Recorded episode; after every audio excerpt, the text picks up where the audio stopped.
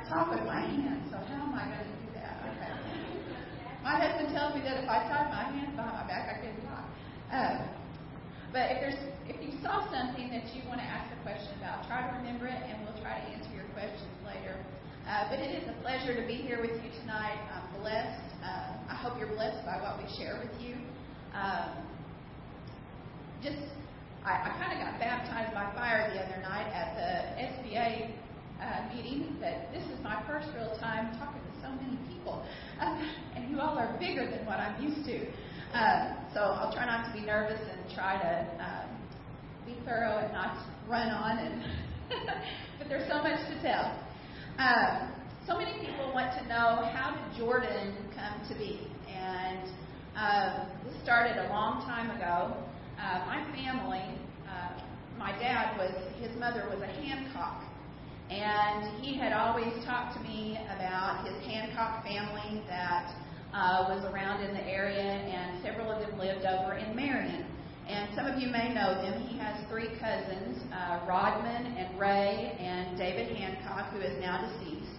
Uh, some of you know, may know Ray. He was the uh, president at John A. Logan. Uh, I'm not sure what Rodman does. Uh, David was a minister here in the area for many years, uh, you may know him. And Scott, who is the missionary in Jordan, Jordan uh, is David's son. So my great grandfather and their grandfather, Scott's grandfather, were brothers. And I've heard my dad tell this many times before, and you know, I don't, I didn't know any of these people, never met them, um, so it wasn't familiar to me. Well, uh, two years ago, I took a group of GA girls up to Springfield to GA Day, and lo and behold, Scott and Valerie were the missionaries, were the spotlight missionaries. And I was listening to them talk, and I'm thinking, I know this guy. I, I've heard my dad talk about him. And so after he got done talking, I went up, introduced myself, and we just hit it off. And um, he was just, oh, my long lost cousin. You know, we're just uh, kind of just taken with the whole situation. And Valerie was wonderful, and we just got to, you know, sharing about Jordan and sharing about my life here and my dad, and just kind of just got to know each other a little bit better. And then a few months later, I met Scott's mother at a mission celebration we were having at McKinley Church that the whole association had put together. So I was talking to her, and I was like, "This is really neat. I've, these people that I've never known before, I'm kind of getting to know them."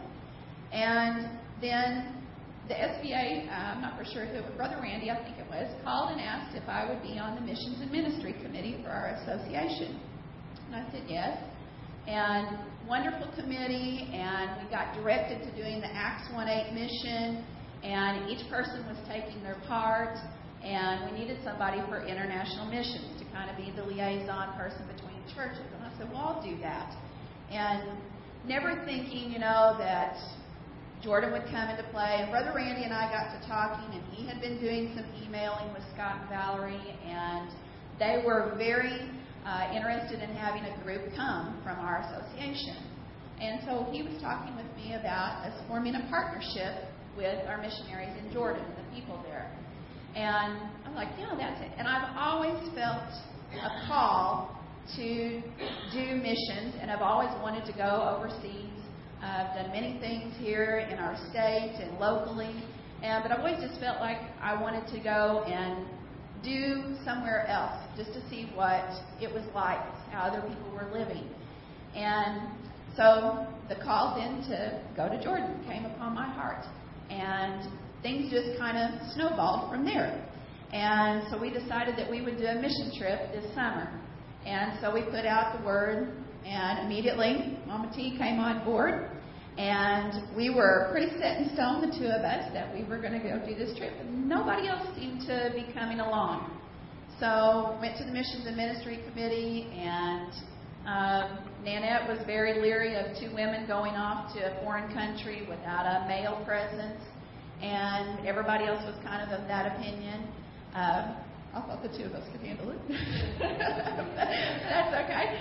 Um, so that night, it was really, I told Mama T, you know, we're not going to be able to go if we don't have a male presence with us. And I got home from that meeting that night and had an email from Michael Rushing, expressing interest in wanting to go. And, you know, just God working all along and Him continuing to work, and what a blessing. And so immediately fired him back an email, and shortly after that, we were meeting with him and his wife, all of our uh, spouses, and we just hit it all off really well and knew that it was meant to be.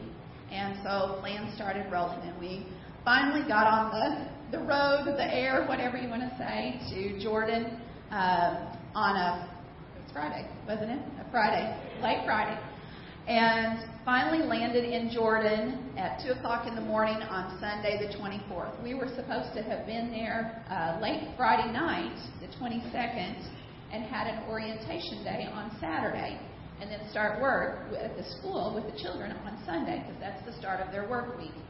Well, things were messed up with our air, with our flight, and so we didn't get in till then. At we stayed at Vicki Smith's home, who is one of their uh, team members, their mission team members. She's an interna- international mission missionary, and uh, we stayed at her apartment. And we got there at 3:45, and got out of the truck, and immediately and loud and that scared me out of the jeepers there. And I thought, what is that? And it was their pre-dawn call to prayer, and which we heard about five, six times a day. Uh, we got there to that, and we left to that when we were packing up to go home at about 3:45 in the morning to get to the airport. We left to that, and um, but there was, I don't know if you're going to tell that or not, but that's one of my favorite moments. I'll tell later.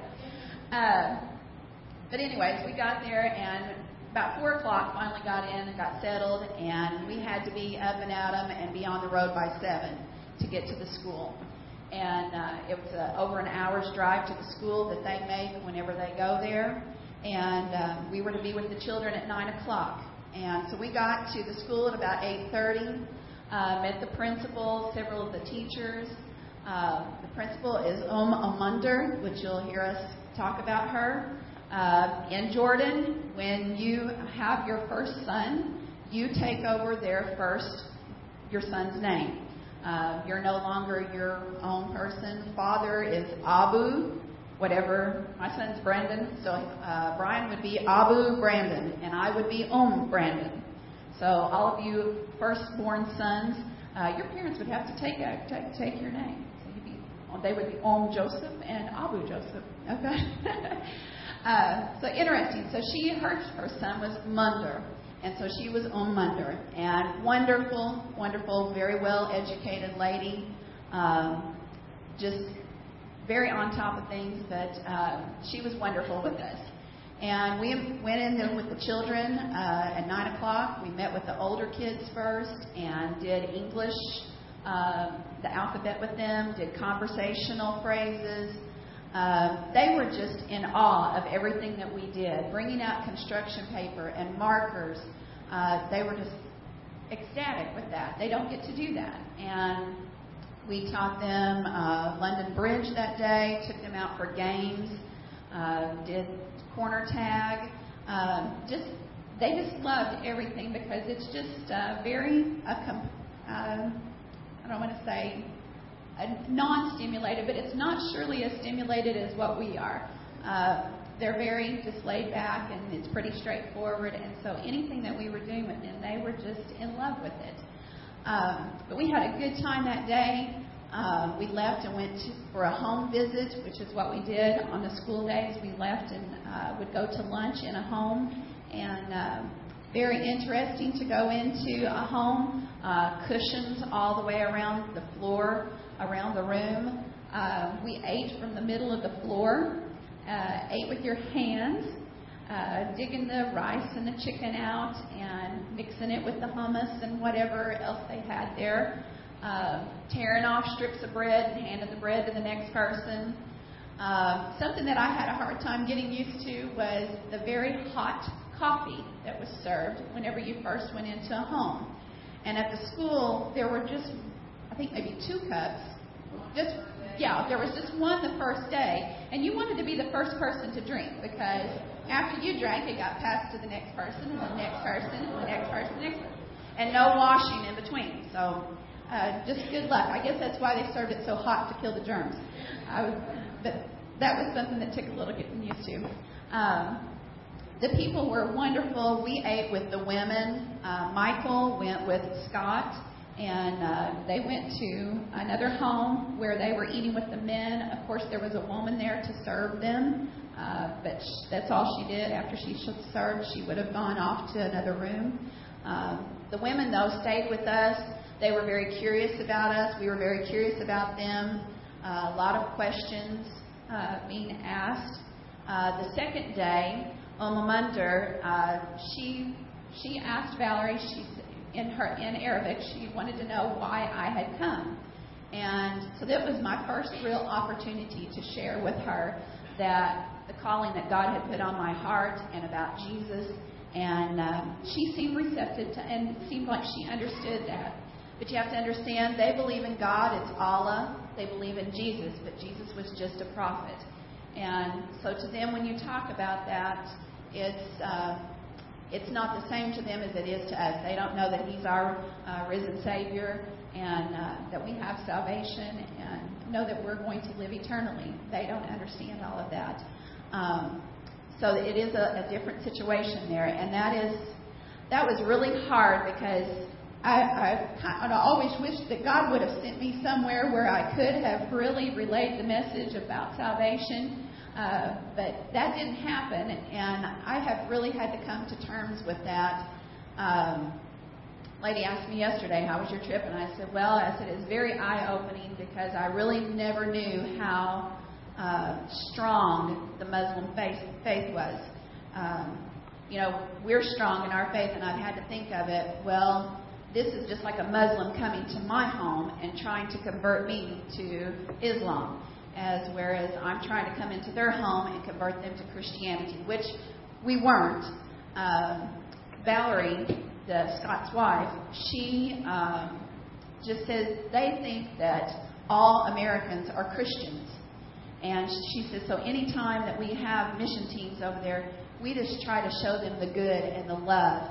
Uh, instead of coming right out and saying, you know, Jesus Christ is your Savior and He will save you and, you know, you can have Him in your heart. And instead of doing all that, she, she said there has been opportunities where they've done that, but we just try to show them that we're good and that we're the way and that they see Jesus through us and the good that we do. Um, but our experience with the rest of the week with the children, uh, Monday and Tuesday, they, um, I don't know, they just loved everything. We did uh, colors on the next day, and we did animals on the last day. Uh, they loved Shrinky Dinks. Uh, they were just, I don't know if you know what Shrinky Dink is, but Shrinky Dink is a material that you can uh, color on with colored pencils, and then you bake it and it shrinks down. And they were just in awe that these things that they had made came back the next day, and there they were, shrunk down, and made necklaces with them, and uh, blowing bubbles. They don't hardly ever play with water. Water is, uh, what I want to say, it's hard to come by there. Um, it's all bottled. You'll see it being sold on the roadside.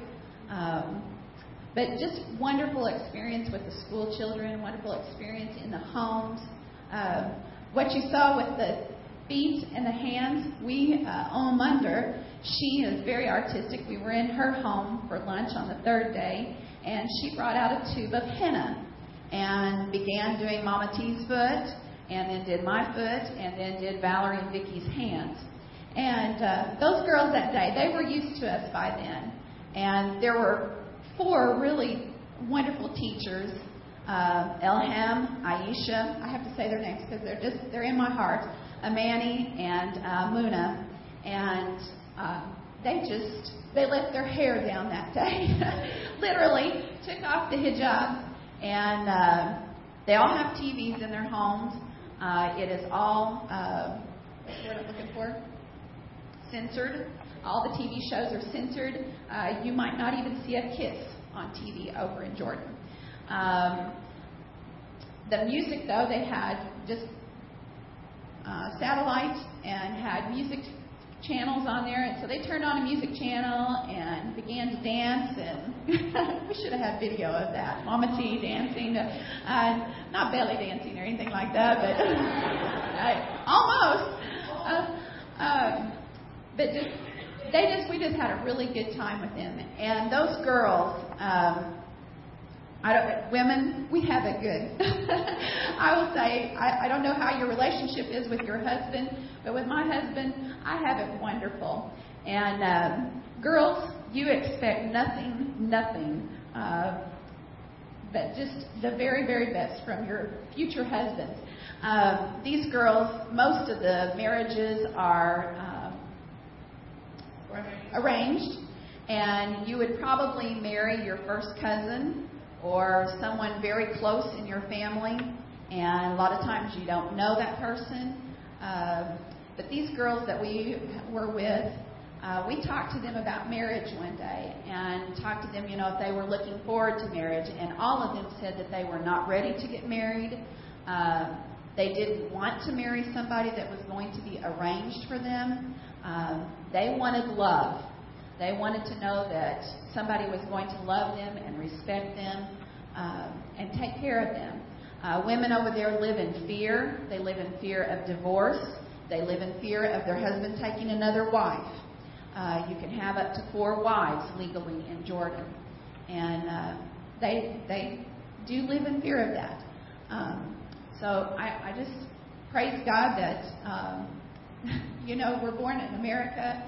Uh, I tell you a little bit about that in a minute. But um, just thank God for your situation, no matter what it is. Uh, there's there's worse out there.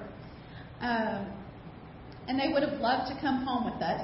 I said something about coming back to America, and they would have loved to have uh, a passport and jump right on and come with us and be over here. Our translator, Isa, he was wonderful. Uh, I you saw pictures of him, dark hair, and he's uh, Arab uh, from Palestinian. Okay, uh, lives in Iraq or was from Iraq, and uh, he did a wonderful job. And also, too, they all want to come to America. He wants to come to America to study, and uh, Christian guy. Uh, Scott and Valerie have found him to be the uh, person that they bring along with on uh, the different mission teams. Uh, You about the, the marriage joke. Scott is, and you guys may have been praying for their family. They have two children, Nicholas and Victoria. And Victoria uh, is going to school um, at Union, I think at Union. And her serious boyfriend is Tim Donnelly, who was in Afghanistan and got injured and has lost both of his legs and a lot of the use of his right arm. And uh, so you may have been praying for him. There was emails uh, going around about him, and he's doing well. Uh, saw pictures of him. He has prosthetics now on both legs, but he is no longer as tall as Victoria. He's on his short prosthetics, and they're eventually going to work him up to where he was to about six foot six one. Uh, but I guess you have to start baby steps. And Nicholas, their son, uh, he just graduated from high school over there, and he has come back to the States and is living in Marion with the grandmas. Uh, Scott's mother and Valerie's mother both live in Marion, and he's staying with them, and he's also going to Union.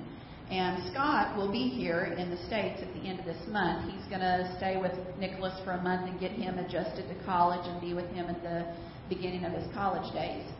Uh, be in prayer for them. Uh, they are coming stateside in November and uh, will be here for their six month stay, I believe it is. But when they leave uh, to go back, they are not going back to Amman. They have really nice home that they've been in there in Amman for 11 years. Their children have grown up there. Uh, but they are moving to Mafraq, which is the town that we went to to work with the Syrian refugees. And I told Valerie, I said, I fear for you being here. It's uh, very dirty, uh, very rough looking. Um, I don't know, there just didn't seem to be a nice spot except for the church that we were in. And so be in prayer for them uh, as they come stateside, and then also as they go back and are in Jordan, uh, there in Mafraq.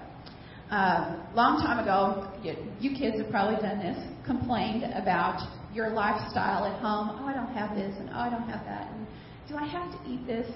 Uh, and I did that when I was younger, and my mother's always said to me, You need to be thankful that you're born in America and that you've got Christian parents and that you're being raised in church. and the other morning, whenever we got back, um, that's just um, our pastor that Sunday morning after we'd gotten back on Sunday night, went to church, and Brother Ron, he said, Would you like to share anything? And that's really what comes to my mind is that to be thankful that you are born in America. Most of you probably had Christian parents and that you know Jesus Christ is your Savior. Uh, these people are lost. They're going to hell. Um, I, my heart breaks for them. And what I was typing for the Saline Selections article, I have to remember that I guess that's the two things that have really come out of this is I have to remember that God is bigger than any worries that we have. And when we think that He's not doing something, He is doing something. Because I came home and I really felt like, you know, did I really make an impact on somebody's life? Did I really uh, get them to thinking about Jesus Christ? And I don't know if I did or not. Um, and I, I have to think, keep th- telling myself, you know, yes, you did. You planted a seed somewhere. Somebody got something from you. Somebody saw that uh, there was a difference in your life than in what they had. And we really tried. I, well, it wasn't even trying. When we were in the school and in the homes, I felt like we had just such a good camaraderie between the males and the females. And Isa, um, they're not used to, you know, me walking by and, you know, popping Isa on the arm or Scott or, you know, doing bunny ears to Michael. That is just taboo to them.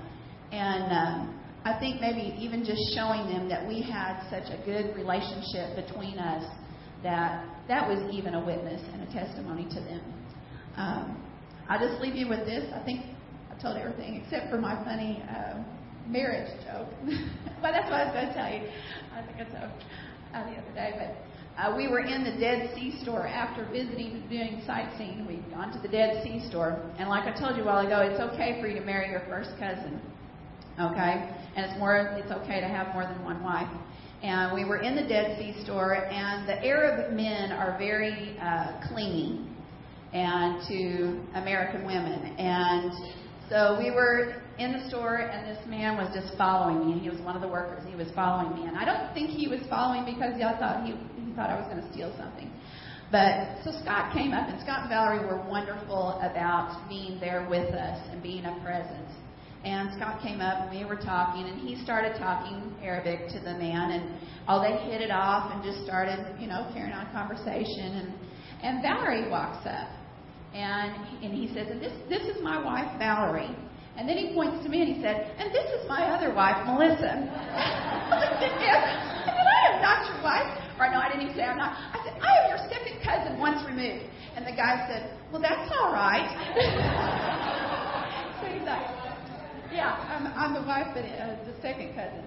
Uh, and Scott had that off. He is a card. I'm telling you, he's just he's a, he's a mess. You guys would really like him, and just comical all the time. Uh, but it was a blessing, and I thank you. You helped us go uh, with monetarily, and I thank you for your prayers. Uh, I'm going to turn it over to the color of the party. you guys know Mama T. I was going to leave you with one verse. This hit me this morning. Uh, one other thing. Uh, but this, and we, this comes from Romans. Uh, I don't know what you guys' Sunday school lesson was today, but ours was about Saul's conversion.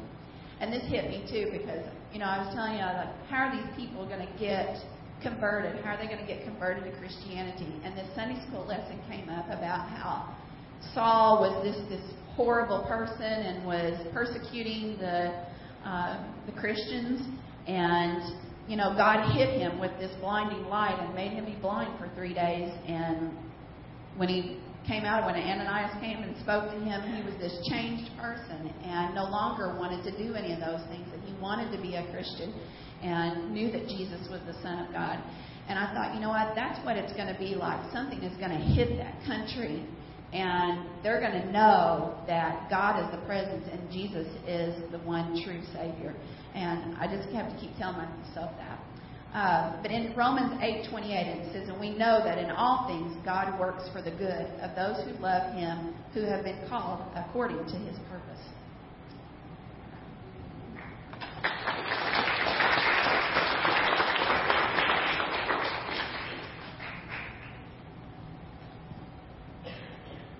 Well, Melissa, um, I'm going to start out with some of the most serious things that we saw in, in Jordan.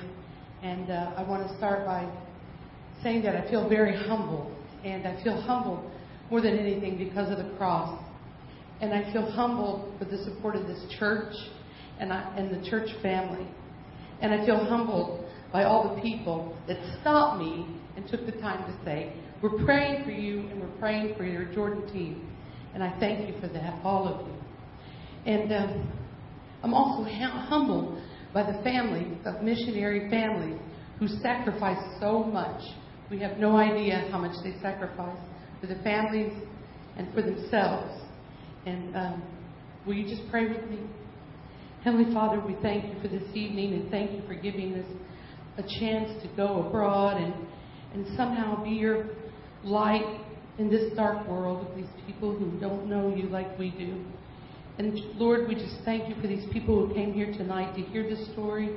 And I just ask, maybe one, one life will be changed after they hear this. In your precious name we pray. Amen. So I'm not here to be political about the situation in Syria, but I can tell you that over 17,000 Syrians have been killed since the uprising of March 2011. This is called the Syrians to flee their country, going to Turkey, Lebanon, Iraq, and Jordan. No one knows the exact amount that are in Jordan um, because some of them are scared to tell them that they're there. Um, but estimates show that around 140,000 people have left Syria.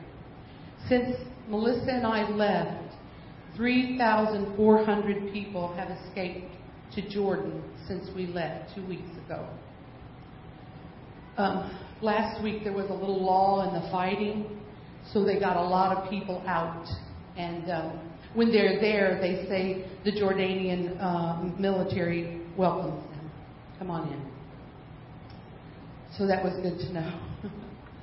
okay, so we landed in a small Jordanian Syrian border town called Mafraq. And Mafraq is a, a town I think of about 50,000 people. What a difference from Amman, which is very modern with valet parking at McDonald's, to this dirty, really dirty town. Um, most of the small villages you go into have something in the square like a tank, an airplane, some sort of military presence to show, you know, that it's, it is there. Checkpoints with guards and machine guns, very common to see that as well. And um, as we landed, we drove through, and the church, there it was. I saw the steeple, and, and it was in Arabic. I didn't know what it said on the church. And there was a gate, and people, we were in this big white Toyota truck. And big white trucks usually mean authority in that country. So Scott told us we have authority with our white Toyota truck. so as we drove in, people are looking, kind of pointing, gathering. I was more interested in this green, fruity, I don't know what it was this guy was selling. They're like, come on, Mama T, come to the church. So as we got in, we had to shut the gate. And I thought, what's going on? And people started gathering that quickly. And when the gate was open this much for somebody, there was a mother telling me in Arabic, I'm hungry. My kids are hungry. We need help. We need help. And fathers and men coming, begging for help for their families. Can you imagine? You guys, you know, employed, have a family. None of us are starving or living in a hut. And all of a sudden, like that, our life has changed. We have to move to another country. We don't know anybody, or if we do, they do have a lot of relatives in Jordan. We have to give up everything we own and go stay with those people. It's not easy. And because of so many refugees there, there's no places to live. And the places that they get to live are pretty sad. So as we drove up and we went into the compound, they had a breakfast for us before we started our, our mission trip into the city of Mafraq where the refugees are. And there's one person there, his name is Reverend Nur Sawahid. And he's 48 years old. He's the pastor with a heart and hands and feet of Jesus. It was amazing.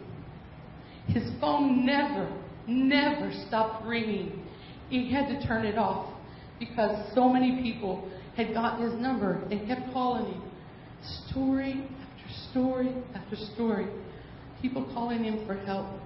He said he contacted about 2,000 of the refugee people there. And he went to different families and he had to pick just a few families that we could help. And he did. And that day we broke up into two groups and we saw 10 families. His church, I'm not sure how many people in the congregation. There are a few Christians there in that town. It's himself, his wife. He has two children, a son and a daughter, and they mission with him. They have an Egyptian girl living there. She spent a couple months and decided to stay there and help him. What a wonderful girl she is, too. There was Mary in the picture. Mary is a faithful Christian lady from Jordan who does everything. She cooks, she cleans, and her son does too. Kids younger than he's probably what eight. Something spilled, he got the mop, he cleans it up. Nobody has to tell him to do anything. These are just people who love Jesus and they're ready to help anyone they can. And there was um, Mia, and she's a Korean missionary, and there's a, over a thousand Korean missionaries there in Jordan. I guess it's a huge place for them to go now. And it's a huge thing for the Korean Christians to do. So there, there they were, everybody overwhelmed with the needs. You saw the boxes stacked up. That's their clothes closet. We came in with new boxes and separated the clothes for them one day. And I saw all the Samaritan purse boxes. You know those boxes you do at Christmas? and you think, does anybody really get those? They get those. I saw it with my own eyes. So this Christmas, and I know you guys did some things at Bible school for that, please do a Samaritan First Box. It just may go to Jordan too. So here we go. This was not easy. I'm going to tell you that we saw the 10 families, all desperate and all thankful and all open to the Word of Jesus. So I'm going to tell you some of their stories. I promised myself I wouldn't cry. Because if you cry, you can't tell the story. First family father, mother, four girls, two boys, ages 2 through 22. The 22 year old girl was in the University of Damascus, and her family had to flee to Jordan and she hasn't heard or seen from her fiance since. They had a small area they lived in, a living room, then a curtain, which I think was the sleeping quarters, and then they took us back and showed us the kitchen, which was um, used to be a house for chickens. They raised chickens in there, but someone took their chickens out so they could live there. Let me tell you the smell in that house. The mold was horrendous paint peeling from the wall, but Pastor Noor had given each one of these families a mat to cover the floor because sometimes it's dirt, sometimes it's just cement, but it's very hard. You went to a home that was bumpy, but a mat. And then you notice the ladies that we visited have nice thick cushions that they sit on. But these were thin cushions, but when the family could sit in the living area, and at night they laid them down so they could sleep. They gave them what they called a three eye, and it's a camping stove, like a Coleman and a tank of gas. And that's um, what we could give them at, at this time with the with the things he has now. He has an open clothes clothes closet, and um, one night we also packed food boxes. And so we, we went there with food boxes and toys for the children. And also Bibles if they needed it or wanted it.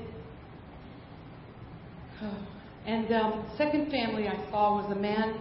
Did you see the arm in the picture? What he had done, he was in the military, but he decided um, they set up like a makeshift MASH unit in the neighborhood. So he was running illegal medical supplies to this MASH unit to help the neighbors. And one night, going to get the medical supplies, they missiled him.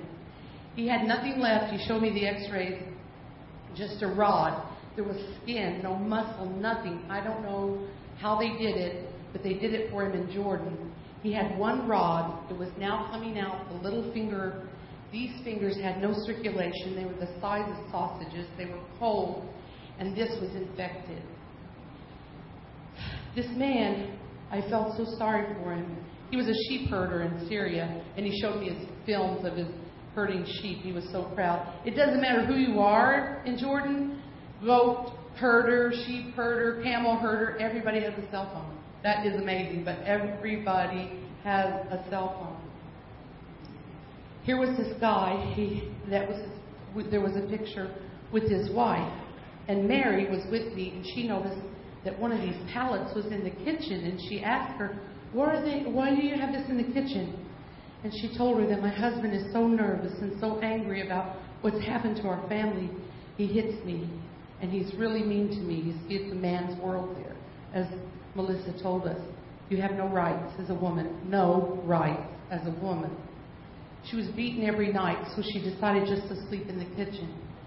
And Pastor Noor, with heart, they were in their 40s and never had children, so the Muslim assistance wasn't so much because they didn't have children, they didn't really care about. So that gave Pastor Noor the, the idea to tell him the story about Abraham and Sarah. He's such, such a gifted man that any situation, he came with a Bible story for those people, something that we could share.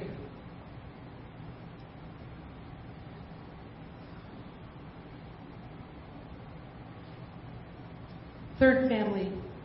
This was a widow with four boys, a small niece that was asleep next to her. It was so hot in there. Again, paint peeling, smelling like mold. Her husband had been killed one month ago. Her youngest boy, 12 years old, he looked so sad. He'd been born with a birthmark on half of his face. It was very dark brown. And I asked him if he'd come and sit with me, and I just loved on him and hugged him, and he let me do it. And that's kind of different for a 12 year old boy. Usually you don't like that. But he let me do it, and he never smiled, but he just sat there. And she began to tell her story.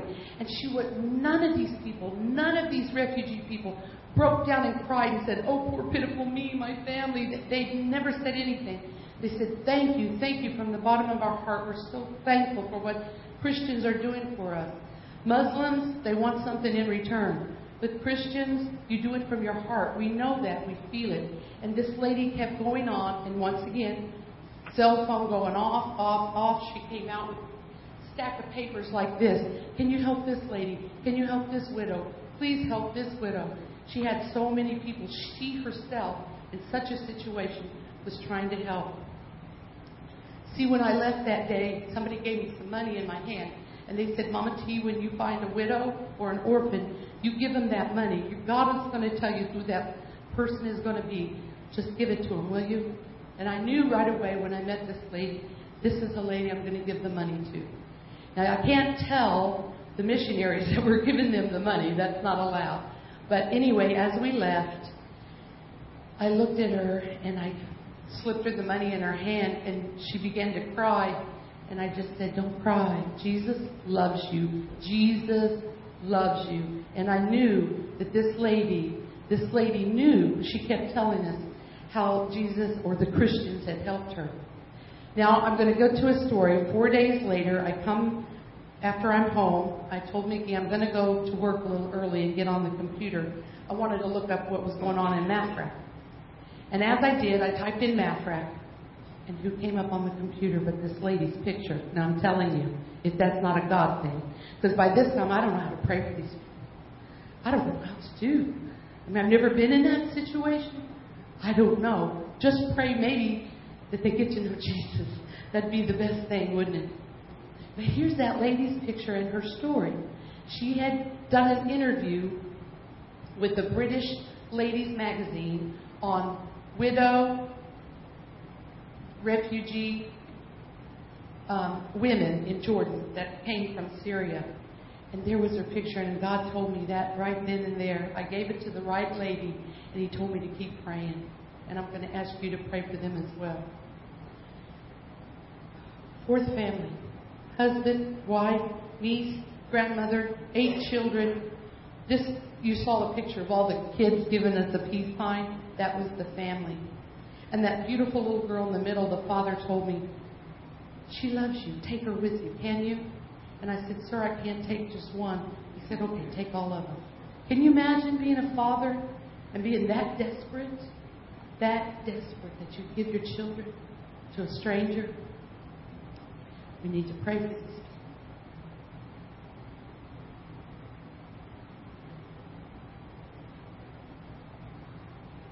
His family, husband, he'd been shot in the head.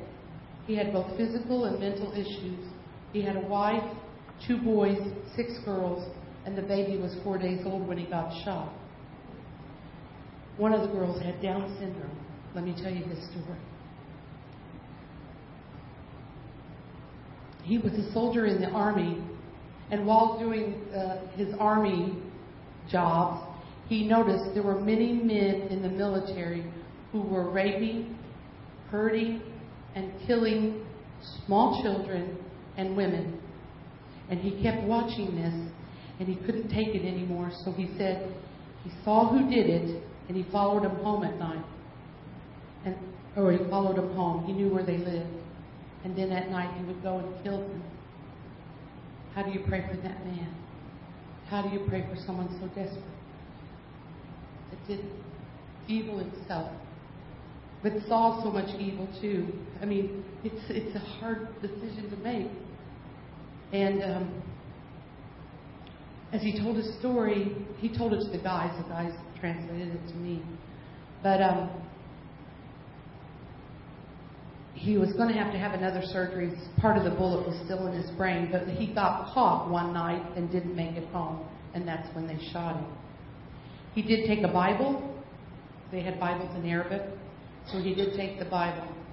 So, how do we pray for these people? I'm praying that they see and feel the love of Jesus through the Christians that are trying to reach these lost people. Every family had the mat, the cushions. Um, in the boxes, I believe you can help me here. There was rice, lentils, powdered milk, sugar, tea, some tuna, some canned lunch meat, and I think that's about it, wasn't it? Yeah, that was it. That was enough. Uh, Scott told me maybe one week. Depends how many kids they have. You know, First Timothy 5 3 tells us, honor widows who have no other family members to care for them, and we should do that. Also, James 1 27, a religion that is pure and stainless according to God the Father is this to take care of orphans and widows who are suffering and to keep oneself unstained by the world. I believe that. So, on a little bit happier note, I'm going to tell you very quickly about our trip to Sabha and the schools. The trip to Sabha was a very exciting drive every morning, with Melissa in the back seat, white knuckling it all the way. There's one rule in Jordan, and that is there's no rules with driving. Um, the missionary, I said, well, why don't they put lines on the road so people can stay in their lines? She said, why should they? Nobody pays attention to them, so they don't want to waste the time and money. So there was Melissa. At the first day, I must admit, it was eye opening. I must have applied the brakes for Vicky probably 50 times that day. She was a good driver, though. the second day, I let go of the hand grip at the top of the, the, the car and even took a nap on the way home. And on the third day, we were yelling, "Hey, shitman!" And that's not a bad word. It just means "What's up, dudes?" It means like when they wouldn't let us in, you know. So we were pretty cool by the third day. We got used to it. And we were so blessed to share the lunches with the three families and the ladies of the Bedouin tribe. And the Bedouin tribe that our missionaries are missioning to are called El Yasue. And guess what that means? Tribe of Jesus. That amazing? Tribe of Jesus. It was uh, interesting learning about their culture as well as their food and the women's tight knitted tribe. She said this tribe came from Saudi Arabia and they were all just nomads. They were in the, you saw those little stone houses.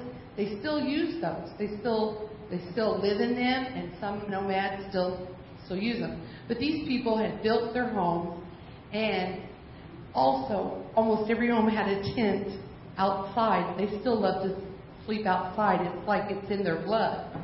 Even the wealthiest, most educated woman told me uh, the night before she had slept outside in her tent. She has this beautiful home, so that was amazing. Um, although many marriages are arranged usually to their first cousins, we asked the girls those questions, and I could see that these girls were coming a little apart from their families. They're open. They're ready to hear. They're, they want to be educated. Although they dress like this, and some of them, all you see are their eyes, underneath this are six inch stiletto heels. Now, I'm telling you, that's the truth. They walked in those rocks and desert in those six inch stiletto heels. We were amazed. One day, the principal had cheetah. Cheetah scarf, cheetah heels, didn't she? We were like, oh, okay. so they're coming, they're wanting to be freer, more open, and um, I guess the only time we really got to share is when we were dancing and, and singing that day. They, uh, Valerie said, Teresa, do you think you can use this in any way? And I, so I told him to translate for me that I love to sing, and um, I love to sing in my church, and uh, she said, Do you want to sing something? And I said, All right. Melissa, you ready to back up? Yeah. So we, we broke into a little Amazing Grace. We sang Amazing Grace. And uh, afterwards, they shared a, a song that they sing as well, the ladies. So that was very nice. Um, and it was a blessing that day because we knew we had made a relationship with these people. Anytime we go back, we'll be welcome, we'll be invited, probably to more homes, and it was just showing love and respect to their culture and to the people. Did I get to share with anybody? Okay, one person I really did get to share with. Like she said, the guys are kind of clingy at the stores. This guy followed me, followed me, followed me. So I found some dishes that have the Tabgha sign, and that's the story with two fish and five bread.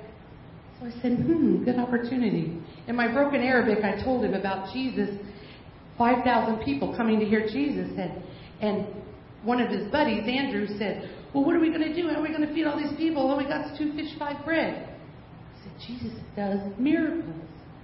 And so with the two fish and five bread, they fed 5,000 people. And then they had 10 baskets left over. So after I finished my story, I asked him, Do you have any questions about this wonderful story? He looked at me. Yeah, how big were the fish? I told Scott, he didn't get it. So Scott said, okay, the first fish was about this big, the second fish was really big. so that was a, it was a funny share at the store. And of course, we got to go to the Jordan River. We got to see the King's Highway, Donna, your favorite song, and the Yabruk River, where supposedly Jacob, son of Isaac, wrestled with the stranger until sunrise. Elijah Hill, where Elijah ascended to heaven. But my favorite had to be Mount Nebo. And as we went up, there was a paved road, but still you could see all the Bedouin people and camels, and it was, I kept thinking, what did Jesus see, or what did Moses see? I mean, when he came up this road up to this mountain. And once I got to the top, I thought, no wonder he died. It was on Mama T. no, but really, when I got to the top and, and you look out, it was kind of a hazy day that day. but you could see Jericho and you could see the Caspian or Caspian Sea, the Dead Sea, and you could see um, the Jordan River, and there it was. After 40 years, they were lost in the desert, and there he finally saw the promised land, and he died. You know, God didn't let him go to the promised land. Think he said Joshua, didn't he? Joshua. And so uh, that was my favorite part because I, I kept trying to think like what happened in those days and when he saw all that, you know, was he as amazed as I was? Would I go back? Absolutely. These people are more than ever ready to hear the gospel. Most refugees are tired and they have not been treated well by the Muslims. We need to help Pastor Noor and his church. He is overwhelmed with the need of these people, as many, if not all, missionaries. Please pray for these children of Sabha. They're trying to get a new school, and as you saw, they need a new school. For the women, as they go stronger, please pray for the country of Syria. Pray for the refugee families that have lost everything. Pray for their widows and orphans that have lost even more. Please pray for the missionaries and their children as they serve Jesus Christ around the world and are in very hard situations. And I thank you for your time to spend a little extra time with us to listen to our stories. And praise God that we serve in a church that loves its neighbors and it loves its sisters and brothers in its community and beyond around the world. And let me leave you with Ephesians 3 20 through 21. Now, to him who is able to do immeasurably more than all we ask or imagine, according to his power that is at work within us. To him be glory in the church and in Jesus Christ throughout all generations, forever and ever. Amen.